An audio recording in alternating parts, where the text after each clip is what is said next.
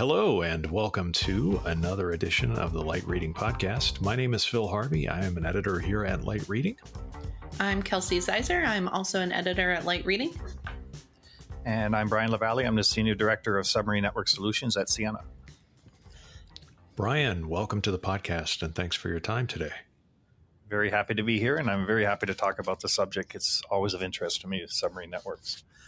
Oh, totally. What? Uh, first of all, a little a bit of bio. How long have you been at Ciena? What's your background?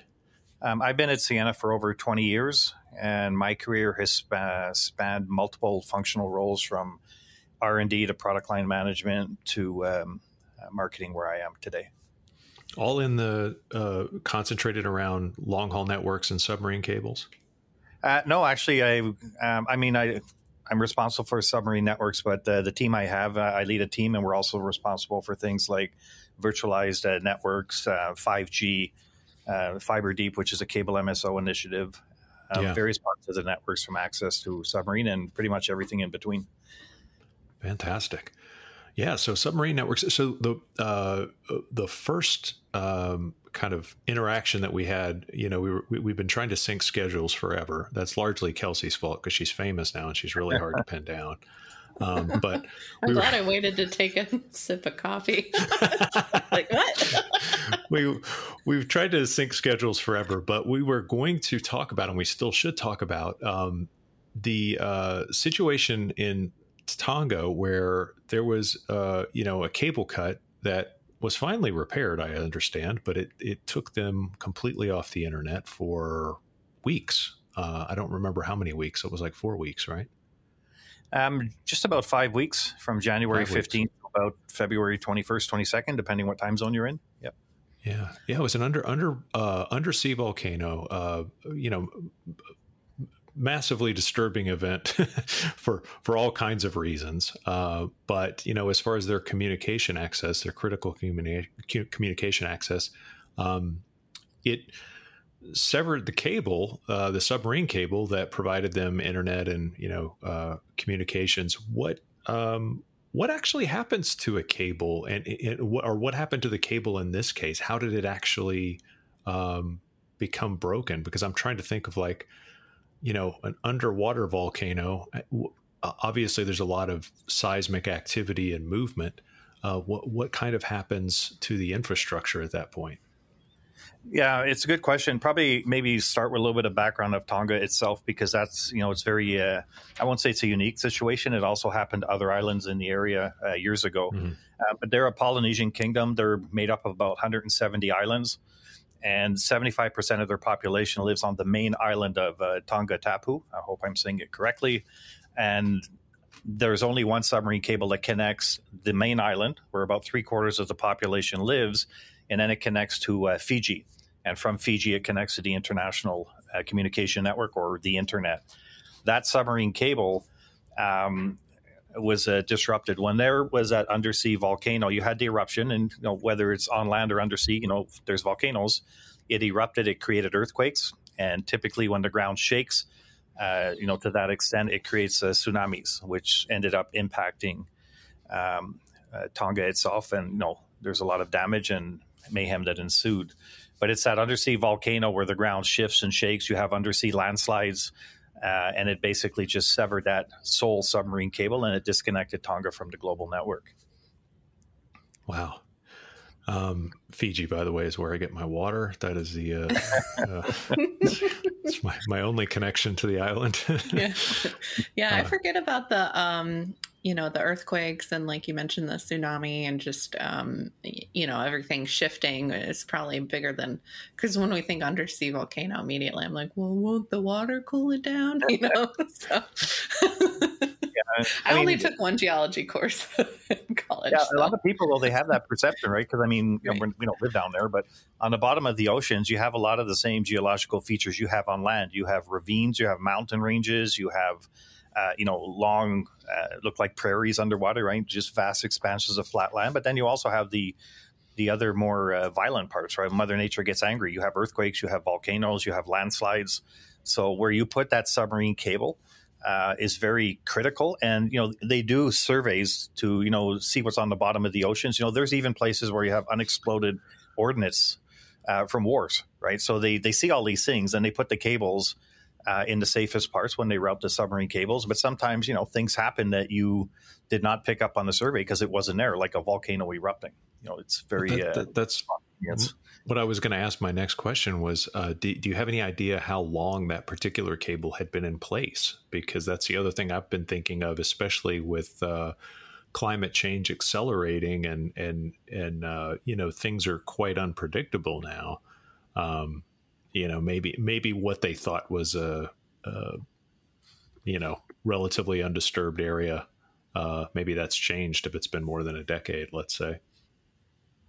Yeah, it, has been about a decade. I mean, it went RFS. That's ready for service. That's when you basically turn it up. That's the industry acronym. Back in mm-hmm. about 2013, the cable's about 830 kilometers long. So it's not that a very long cable, right? We have 10,000 kilometer cables connecting like Japan to the uh, west coast of the U.S. So it's a relatively small cable, but it's critical, and it's about what nine years old now. Um, so that's fairly new in the submarine space. Mm-hmm. Yeah. Yeah. How um uh it, as submarine cables go for those who aren't uh you know following the uh I just I a couple weeks ago, of course, I went to OFC, so I, I got uh, reacclimated to the horse race uh, of of of how fast we can get photons. You know, how fast we can get them down a pipe, and how how far we can throw them before they uh, uh you know need help. Um, what what uh, speed or capacity is a cable like that, or what what's typically being rolled out? or what's typically being rolled out today, and how would that compare with what the uh, what Tonga was uh, was working with? Yeah, it's very unique. Uh, you know, we, we like to say that each submarine cable has its own unique personality. Uh, it really depends on the reach, the technology, how far did they uh, space the repeaters, which are repeaters is a misnomer. They're actually optical amplifiers now, but how close did they space them together? And critically, um, what modems do you have hanging off the ends? And then mm-hmm. lastly, is how many fiber pairs are in the uh, in the cable. So you know, if you look at a traditional submarine cable, anywhere from four to six to eight fiber pairs, uh, which was seen as a lot, but now they're deploying something as an industry SDM, spatial division multiplexing. Fancy word just to say that it's more fiber pairs. So we've gone from about six on average for a fairly modern submarine cable. Now we're up to 16. So you can just do the math okay. there. And on each submarine cable fiber pair, you can get anywhere from 18 to 22 terabits per second. So it adds up really quickly. So it'd be like in the in the in the neighborhood of over 350 terabits per second in a single uh, in a single submarine cable when you when you have that many fiber pair. Uh, yeah, yeah. I mean, these are the newer uh, cables. They're just starting to be deployed undersea. Most right. of the your typical submarine cables are four to six fiber pairs, and a lot of them in certain regions, you know, depends what you have hanging off the ends. Are these large data centers? Are they huge population right. centers like Los Angeles and Tokyo? And yeah. you know, not all of them are filled up with capacity. There is room to grow, and when you run right. out of room to grow, you can either change out the modems on the end, but you're getting diminishing returns now. There is a hard limit of how many photons or sort of how many bits you can cram into a fiber uh, pair. And once you maximize that, then you end up going down the route of investing in a new submarine cable. Makes sense. Um, in the in this, uh, oh, go ahead, Kelsey. Did you have? Oh, I was just um, curious. I was looking up a little bit about um, the repair process, and probably, you know, maybe not go too far down this road, but um, just curious what it what it takes to repair um, a damaged cable. Uh, I mean, it, it, looks like it's not at all easy. no, it's you know it's, under the sea. yeah, exactly. It's not easy at all. I mean, there are specialized submarine cable uh, maintenance ships, so they deploy and repair, and there's also specialized crews on board. So uh, first, you have to get that boat or ship into the region where you think the submarine cable has been um, severed. And there are ways to inject light pulses from the shoreline out into the submarine cable, and then it bounces back. And then you can actually calculate the speed of light in an optical fiber, do a little bit of uh, calculations, and you can get an idea of where it's severed. But then you got to go find the cable because it is sitting at the bottom of the ocean. And if there was a volcano and an earthquake and a landslide, it might be three, four kilometers away from where you you knew you installed it. So there's, you know, you got to send down uh, rovers and try to find these things. Once you do find the cable, you lift it up into the ship. Um, the ship is stabilized, right? Because you don't want the ship bouncing all over the place. It's a ver- they're very specialized in nature. And then what you would do is you would add another piece of submarine cable onto it. You would splice it together. Then you would lower it, keeping the other end that you added. Then you got to find the other end of the cable. You would splice it, and then you would lay it back upon the ocean floor. So typically, you're adding another segment to that submarine cable um, to reattach and get all the uh, fiber pairs uh, spliced together again. So it's quite involved. Yeah. yeah. quite a lot of work. And I'm glad you mentioned, um, you know, that was kind of, I was wondering as well, how do you even locate? where the problem is. Um, so that sounds like a, a, feat in itself. And from what I was reading, it, it, you know said it can take up to 16 hours just to do the splicing. So um, man, more more power to the people that are you know fixing this. That's a, quite a lot of work. Yeah, and that that was part of the challenge. Is how soon do you send in the cable repair ship when you don't know if that volcano is going to erupt again, or you can have more earthquakes and tsunamis? There was the risk of the ship and the crew that had to be taken into account. So that's why you know you don't race out and start um, fixing the, the the cable. First of all, you have to make sure you have the right submarine cable type on board to splice into what you're going to pull off the ocean floor. So, assuming you have that, then you have to make a risk call of how fast do you send in the ship, taking into account will there be another eruption while the ship is in the area. Yeah, that's that. That was the first articles I read about the uh, the internet outage, and and of course the reporting that we did at Light Reading was was that that was the more harrowing part. Was sort of thinking about, um, you know, boy, of all the things I hope they get right, I hope they don't jump the gun on getting out there too early. you know, and and you know, since it was such a surprise to begin with, uh, it seemed, you know, it seemed very likely that something could continue to happen. That's that that that was the very uh, very uh, uh, weird reality of all that.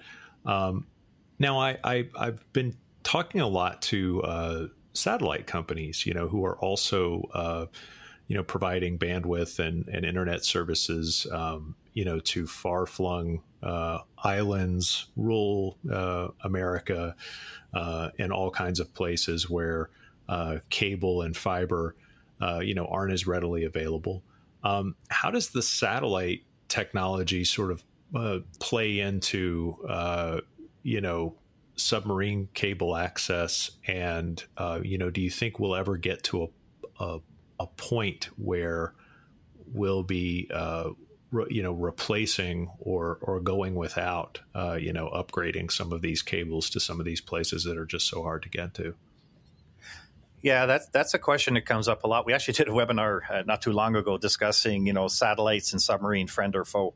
Um, we get mm-hmm. a lot of these discussions at submarine uh, trade events. So if you can have both, meaning you have a business case to either get satellite or submarine, you always go with a submarine, just because of the sheer magnitude of capacity you can run through a submarine cable is is it's astonishing. You'll never get that capacity over a satellite network for the foreseeable future. And that's why if you look at a submarine cable, it's kind of what you know in the old days we used to call a trunk. It's like the highway between two endpoints and then the on ramps right. to that trunk trunk would be satellite networks. So if you're a small island in the uh, Pacific, in Micronesia, Polynesia, and you know, an area like that, you may not have the population and the data centers which generate a lot of traffic to justify the submarine cable costs because they're quite expensive. So you go with satellite networks. Um, the new satellite networks, the low Earth orbit or LEO, this is like SpaceX, Telesat, OneWeb. These type of satellite networks, um, they're much higher capacity than the older geostationary satellites because the geo satellites are much farther from Earth. There's that bigger latency. Um, but still, if you compare the the latency and the in particular the capacity compared to submarine cable, there's no competition. So that's why a lot of the smaller uh, uh, island nations who don't have a submarine cable, they have satellite network connectivity because that's what's available to them.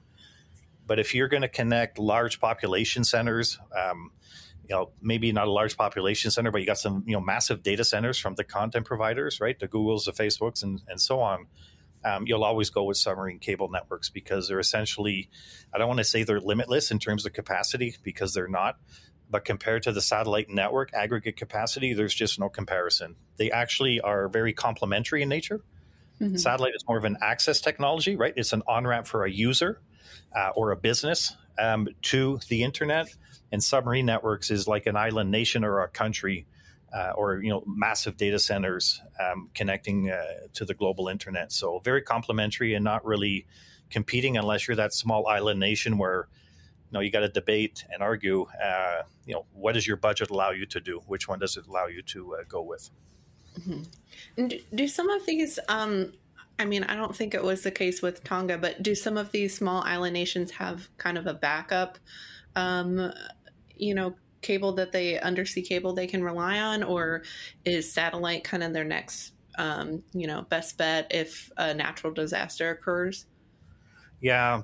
Um, if you're a smaller nation, getting one submarine cable is hard enough. Getting two the backup is quite expensive, right? So if you look at a, I mean, you look at Australia, it's an island, but it's gigantic, right?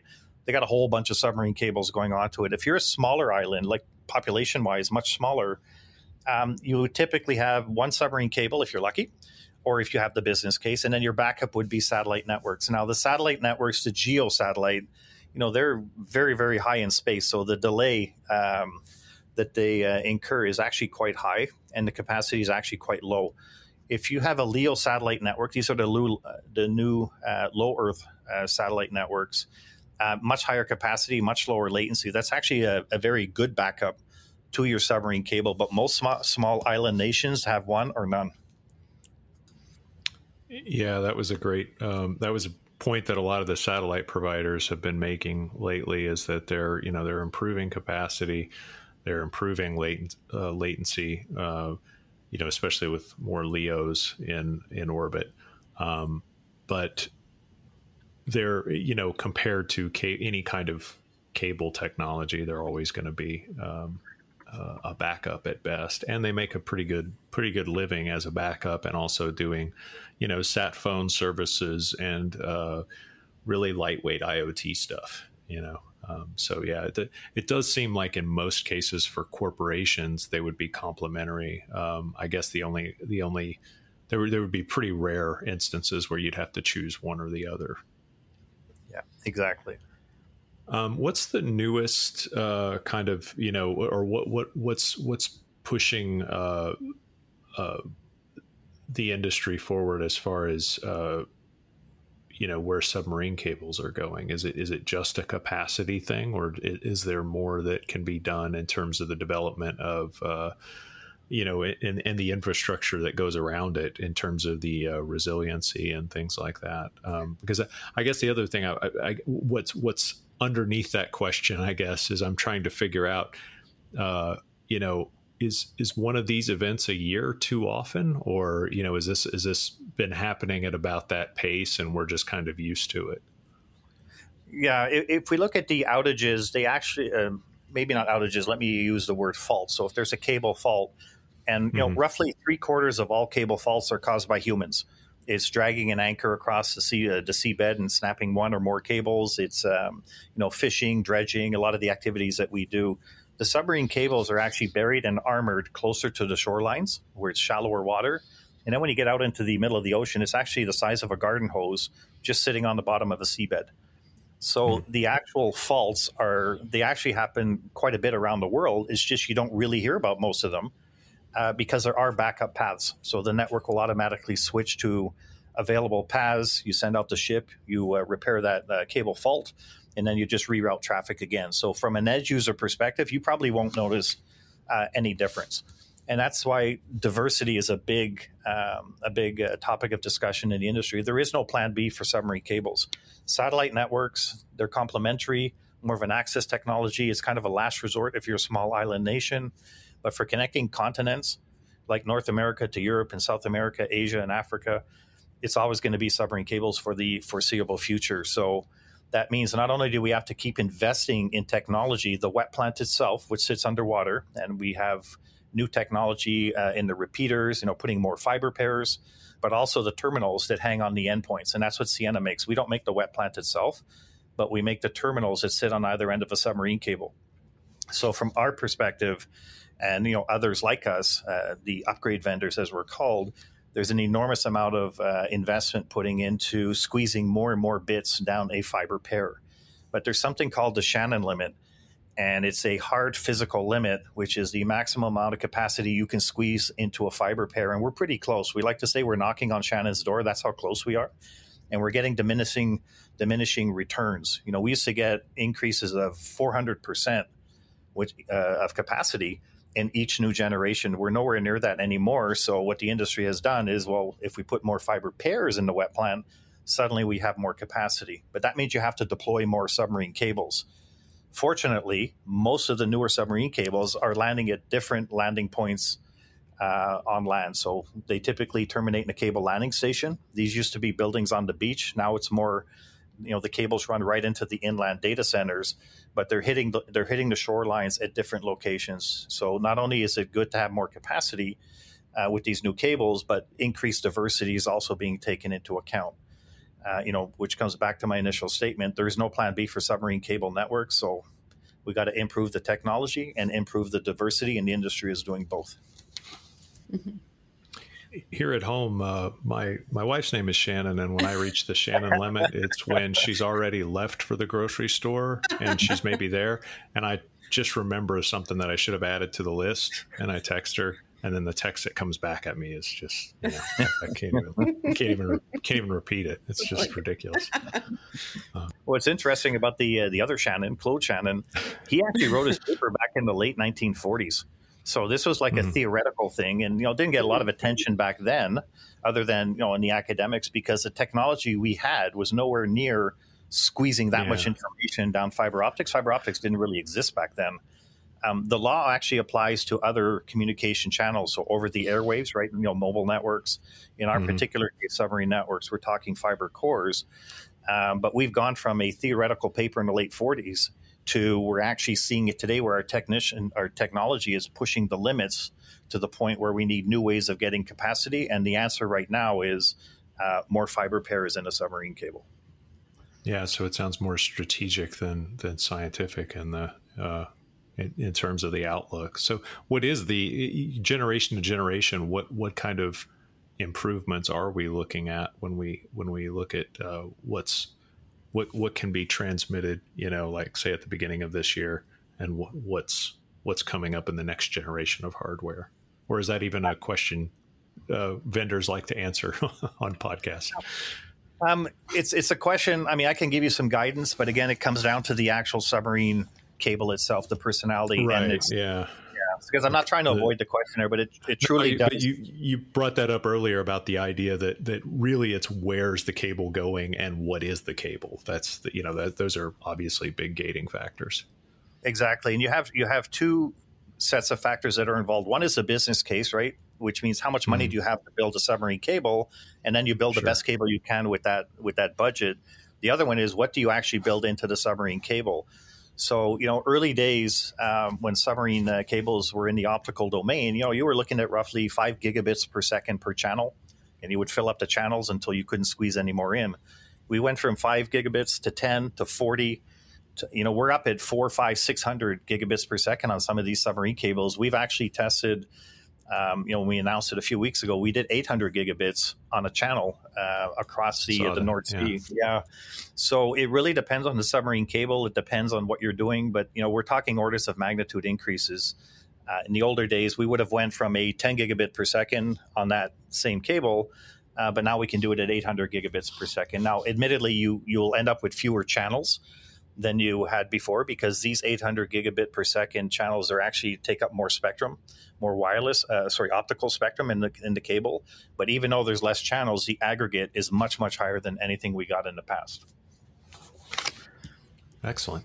Um, let's see. Any parting thoughts, uh, Kelsey? Do you have any final questions? We're just about out of time. I want to go ahead and wrap up before uh, before we use up all our bandwidth. Yeah, was just wondering, um, what's the average lifespan of an undersea cable? Uh, traditionally, it's been 25 years. They're designed mm-hmm. for 25 years, right? The optoelectronics to last 25 years and maintain the performance, uh, the initial design performance. Um, most of the time, the especially now, these cables, even though they're designed for a 25 year lifespan, um, they could many of them could run much much longer. it's just mm-hmm. that's what they were designed for, and then you kind of take your chances after that because there is a design life in anything that's uh, you know any optoelectronics uh, product. Mm-hmm. Um, Twenty five years today, you know some cables could run uh, well past that. Okay. Excellent. Well, uh, thanks so much for uh, for giving us a bit of an education on what happened in uh, uh Tonga and also uh, just the general state of the submarine cable uh, business uh, at the moment. Um, in uh, in in the way of stupid observations, I will say wet plant sounds like a great name for a dispensary. Uh, so somebody copyright that and send me uh, send me some papers so we can go into business together. Um, but uh, Brian Lavallée from Ciena, thank you so much for for taking the time today. I appreciate it. Thanks for having me. I enjoyed it. Yep. Thank you.